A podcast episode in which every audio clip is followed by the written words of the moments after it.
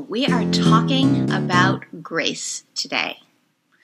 Last week on the podcast, I interviewed Julie Fudge Smith on Unleashed at Work and Home, and we were talking about grace, not physical grace, but emotional grace. So I'm wondering do you give yourself the same grace that you give other people? Do you feel like you extend grace? The the podcast was really timely for me while I was working on the show notes last week, my husband started vacuuming. No big deal. And suddenly the vacuum turned off, and he's standing in front of me holding two wine glasses. And he said, Why do we even have these wine glasses?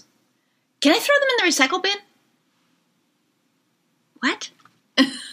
what do wine glasses have to do with vacuuming, have to do with me working on my computer?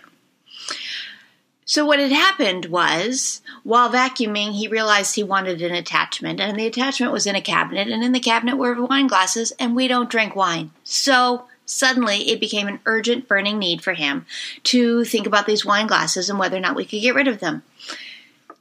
Does that ever happen to you?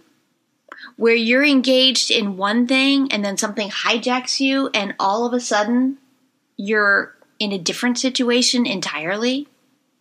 Well, that's what happened to me. And I had to sort of stop and and check in with myself because my first reaction was annoyance. I'm working. I'm very busy here right now, and you're talking about wine glasses, and we have been married 32 years. So why now? Why are these wine glasses the urgent, important thing to talk about now? And then, side note, why would you throw them in the recycle bin? Perhaps someone else might like them. Gift the world. But I had to take this moment and stop and think like, how do I want to respond here? How do I want to be? So it was really funny because it was a perfect moment for me to stop and think about grace and what would grace be in this moment. So in that case, I made a choice to stop working and then go deal with all of the crazy questions my husband had about the contents of the cabinet, which clearly had become a priority. No more wine glasses, just FYI, or other wedding gifts that were hiding in there. Um, and then I got back to work. Another day I might make a different choice, but the key is I made a choice. I didn't hold him responsible for what was going on. I chose how I wanted to respond. So that's what grace is. Grace is thinking about things and deciding how you want to act. So today I wanted to share a few tips for helping develop grace, and it will be a lifelong struggle for all of us. None of us is going to be completely graceful in all moments of our lives. But we can all develop more grace. The first and most important step is to notice what you're feeling. So my first thought was frustration and annoyance. Catching that and seeing that and being able to identify that's what it was was helpful to me because I was able to see that I was invested in what I was doing and also say, oh, I bet he's invested in what he's doing too. And then I could make a choice of did I want to ask him to wait, which was absolutely a valid choice to do, or did I want to say, this can wait and I can help him in this moment? So, noticing what you're feeling and also the stories you're telling yourself about what you're feeling and what's happening, and questioning, are they true? So, I could have told myself a story like, he doesn't respect my work, or he doesn't care that I'm busy, or any of those things. That would not have been helpful in that situation. So, our brain is wired for story learning to catch the story that's coming up is a very valuable tool. So, step one notice what you're feeling and what might be contributing to that feeling. And then, step two is take a deep breath. And bonus points if you can take five.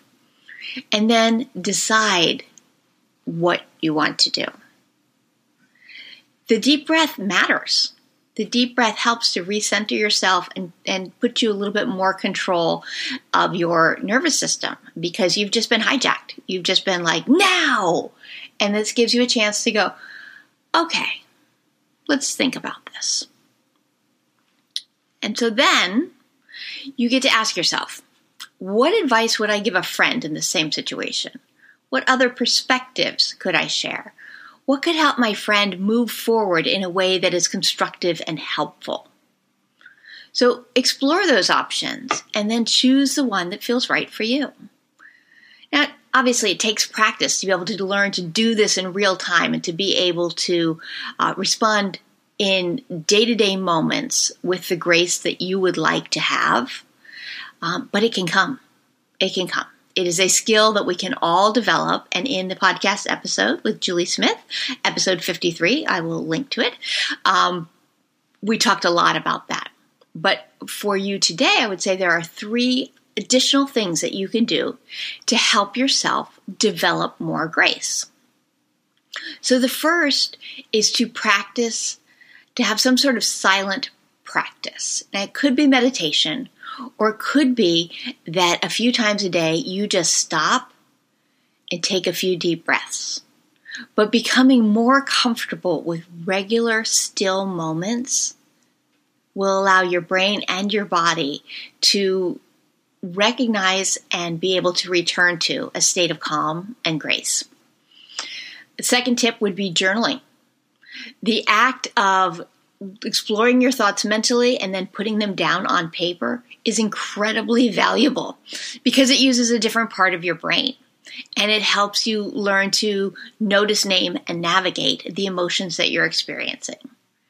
And the third tip is coaching. Coaching can be a very helpful way of providing a framework to explore your life and the situations that you encounter with someone else. So if coaching is of interest to you, you can always schedule a free call with me at colleenpelar.com slash coaching. Just check it out. Try it. See what you think. But to summarize, you don't have to have grace naturally. A lot of us have nervous systems that have been sort of trained and triggered to be always on alert. But you can develop grace. You can develop more grace and extend it to others in your life. But the real key is learning to extend it to yourself. So try these tips, and I hope you'll be feeling lots more grace very soon, my friend.